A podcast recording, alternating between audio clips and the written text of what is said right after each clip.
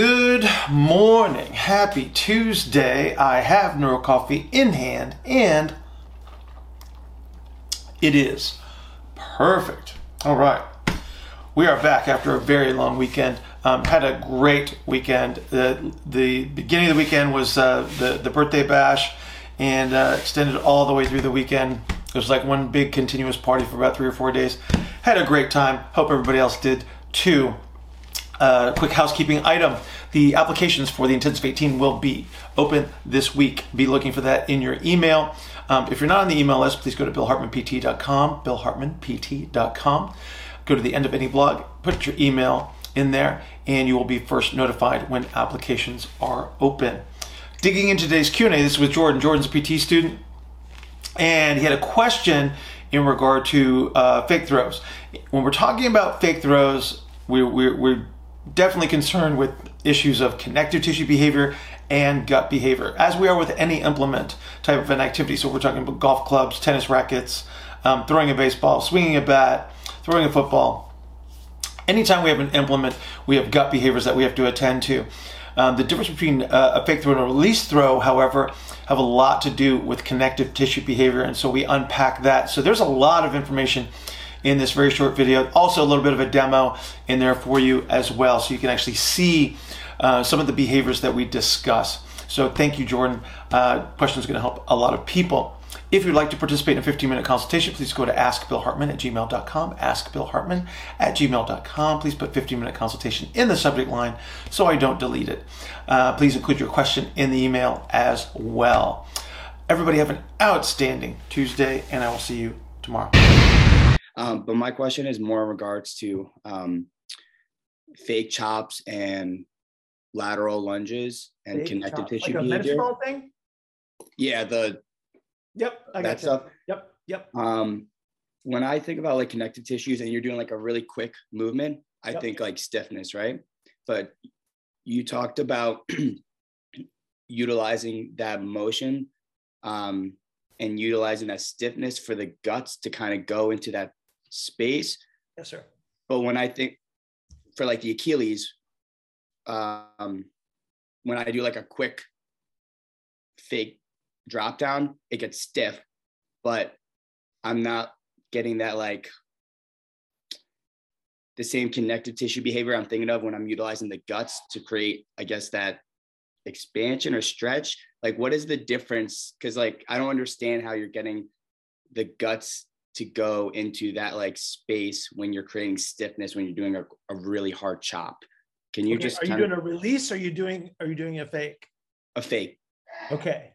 Anytime, okay, the implement, okay, is the guts. Do you understand that? Yeah. Okay, so wherever that implement goes, the guts are going to follow. So there's a slight delay because it's water, right? So if I go up like this, my body turns, my guts have a little bit of a delay, and then they follow. As I, as I go into the, the chopping action, my body goes, there's a slight delay, and then there's the wave of the guts that follows. You understand that? Mm-hmm. Okay. If I don't release the ball, I, I extend the duration of the slowdown. Oh. Oh, so there's the yield. You see it? Yeah, okay. That's what I was confused about. Okay. Yeah, okay. So the difference between, so so this is, this has to do with conservation of momentum. This is this is a the physical principle. Um, if I don't release, um, I I alter the. So when you, when you throw a ball, um, you project the ball in a direction, and the ball pushes back to you. But because you're bigger, um, it, the ball keeps going in that direction because the amount of of velocity that's acquired from, from the throw, it has to be maintained for conservation of momentum, right? So, so momentum is always equal. So if I throw a medicine ball, the reason the medicine ball goes in that direction really, really fast is because I'm moving in the opposite direction very, very little, but I am moving in that direction. So it will stop me. So if I, if I do a medicine ball throw into like a wall or something like that, as I release the ball, I get pushed back to a certain degree. That creates Uh, an overcoming connective tissue behavior because it's pushing back against me and I'm resisting it, okay? If I fake it, I am prolonging the deceleration of me, which means that I will elongate the connective tissues to dampen and slow down. You see the difference? Yeah.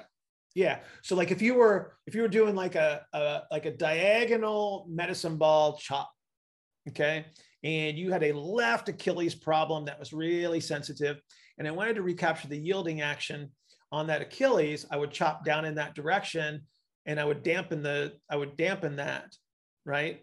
Um, to, to teach those tissues to elongate. So, so teach them to accept force. That would be a great reason to do the fake throw. Because if I, if I slam the ball into the ground, that's me getting pushed back harder from the ground, which means that I would have an overcoming action of that Achilles, which is like me bouncing across the ground, which might be too sensitive. Do you see the difference? Yep, absolutely. Yeah. So this is how you this is how you sequence things in the clinic, right? Is is again uh, so, so your early representations are are you taking energy from the ground, so it's coming distal to proximal, okay? So a fake throw is more distal to proximal. A slam is more proximal to distal. You see it? Yeah. Yeah. That was awesome. Thank you for the clarification. Appreciate it. You're welcome. You're welcome. Good morning. Happy Thursday. I have Neuro Coffee in hand and it is perfect. Good morning, guys. Um, what is the difference between a hip shift and a hip hike? Now, this difference is happening to one guy that he shifts during a squat, and that's his normal thing. As he gradually loads more weight, then he starts to hike on the left side. Yeah. He, so he shifts to the left, and he hikes to the left. He left shifts to the left first. Yes. Okay. And then the more volume, then he hikes, and he doesn't what, shift. More volume, you mean more, more load? Yeah, more load. Gotcha. What you're seeing is a progressive increase in the amount of, of I R strategy. Okay, so I R. He's got to push harder. He's got to push harder, okay? He doesn't have, so as you increase the load, okay, the amount of external rotation that he has available is slowly disappearing. So he's got to shift more and more to the left, and then he's got to anteriorly orient more to create the down force to push the weight up. So you're just seeing the increase in internal rotation strategy. Okay. It's on not which really... side. Go ahead. On which side is he? The side that's going, the, the, the side that you see the, the so-called hike is where the internal rotation is, is becoming magnified. So he has more I R on that left side coming up? No, he doesn't. That's why it's going up, because he's got to he's got to create it. He's got to create it through the spine because he doesn't have it in the hip anymore. Okay. It's spinal I R. It's not hip I R. Now, that's why I say happened. That's why I say internal rotation strategy, because if I say internal rotation, you might assume that I'm talking about the hip. It's like the hip is not creating it. He's pushing into the ground, but he's got to. Like, so if I do this with my shoulder, got it. Right? That's a, we call it a shrug in the shoulder. Or we call it a hike in the hip. I'm not sure why, but that's how we do it. Right. Okay. And so this is my cervical spine internally rotating. So it's, it's going down and forward on the left side to create that position. That's what he's doing in the squat. Right. So he goes like this. So he creates E R, he's got I R. So he still has a little bit of I R in the hip and pelvis, and then you put more and more weight on it. And it's like, oh, there's less E R space. Now I got to twist my spine to create the I R. So it's just a progressive increase in the compensatory strategy to produce the internal rotation.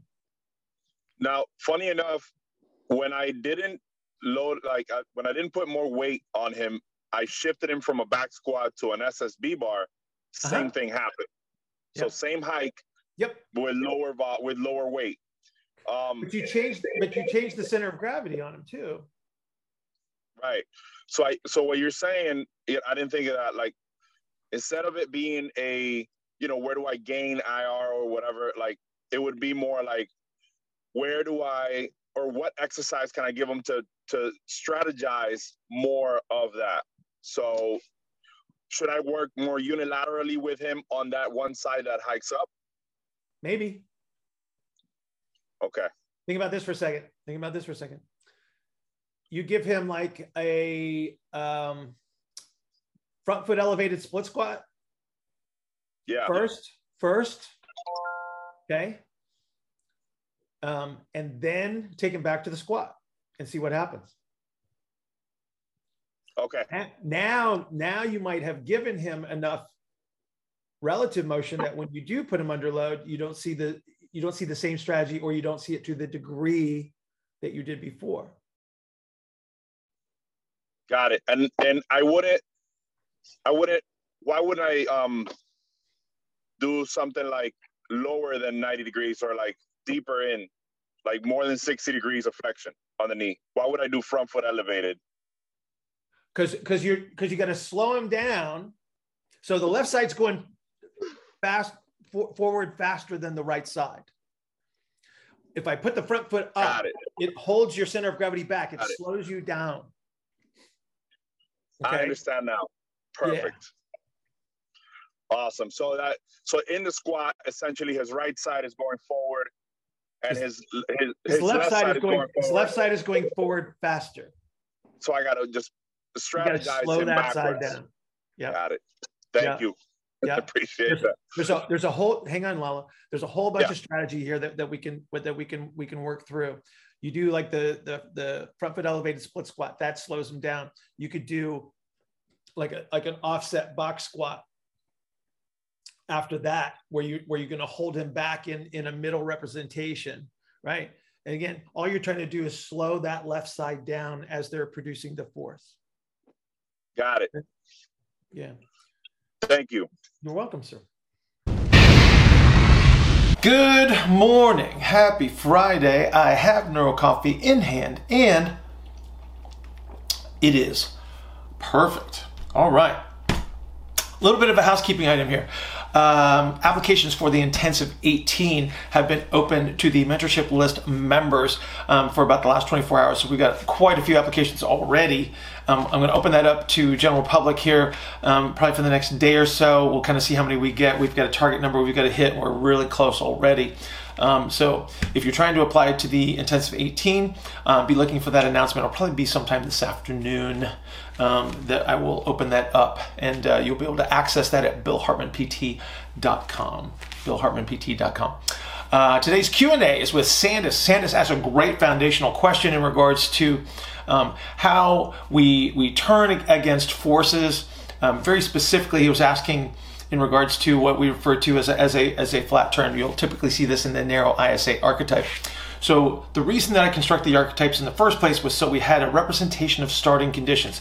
People come in to us um, in whatever shape or form they are, and they are representing sort of our point B representation. The point A representation is the foundational archetype. So what this allows us to do is reverse engineer a process that may have resulted in them uh, acquiring some form of interference, movement limitations, uh, performance decrements. And so if we can understand where they came from, then we can understand how they got there, and we can reverse engineer. So that that's a little bit of what we talked about here, um, but we also demonstrated how the two archetypes will, will turn differently, and therefore um, as you're reverse engineering it, the processes will be slightly different because starting conditions are different. So again, the archetypes represent starting conditions. So thank you, Sandis, for this question. If you'd like to participate in a fifteen minute consultation, please go to ask bill hartman at gmail dot com, ask bill hartman at gmail dot com. Please put fifteen minute consultation in the subject line so I don't delete it. Please include your question in the email. Everybody have an outstanding Friday. Podcast will be up on Sunday. Don't forget to go to the YouTube channel and get yourself subscribed so you can get all these videos um, as they as they come out and get posted. Everybody have an outstanding weekend. I'll see you next week. All right, Sandis, are you ready for your question there, Bo? Hello, Bill. Yes. Greetings. Wanted to wish you a happy late birthday. Oh, well, thank you, sir. I appreciate that. Okay. So I have a question about a flat turn to the right. So how would you go about uh, restoring it to kind of normal, uh, back to the left, in a wide and a narrow. How could uh, it be different in those two situations? Okay, so so you have two starting conditions that are absolutely different. So there's only one of them that would that would turn on a on a on a more vertical axis, which we would call a flat turn. Yeah. Okay, so so a wide I S A does not does not turn on a flat turn. It turns on an oblique axis by design. Okay, so so the flat turn would be exclusive to the narrow I S A representation because the the helical axis is more vertical, so they turn on a, a much flatter representation. Okay, does that make sense? Yes.